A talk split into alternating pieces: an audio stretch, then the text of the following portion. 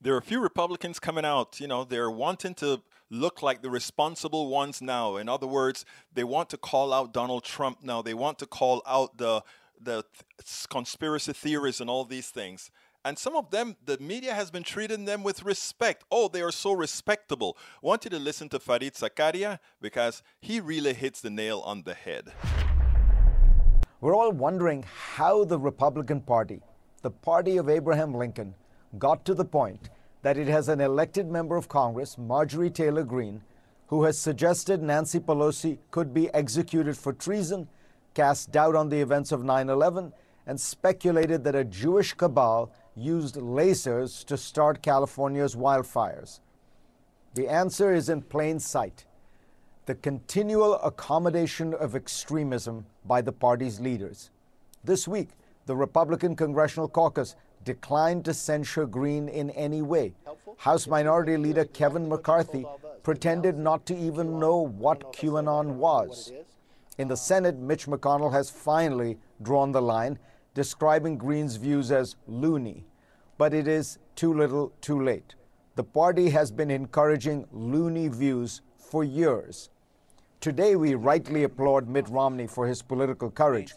But it's worth recalling that when he was running for president in 2012, he craved Donald Trump's endorsement. When he got it, he gushed. There are some things that you just can't imagine happening in your life. Later that year, Romney tacitly endorsed Trump's most noxious lie, birtherism. No one's ever asked to see my birth certificate. They know that this is the place that we were born and raised.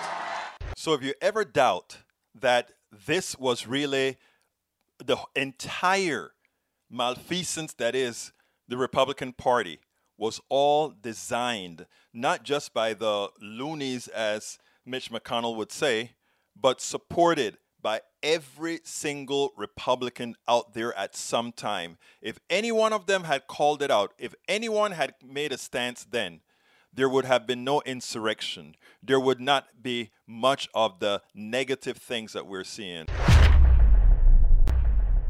We spend a lot of time deconstructing the news, trying to trying to parse it into a form that everybody can understand. We try to find those little nitpicks where uh, it goes, it flies above the fray, etc.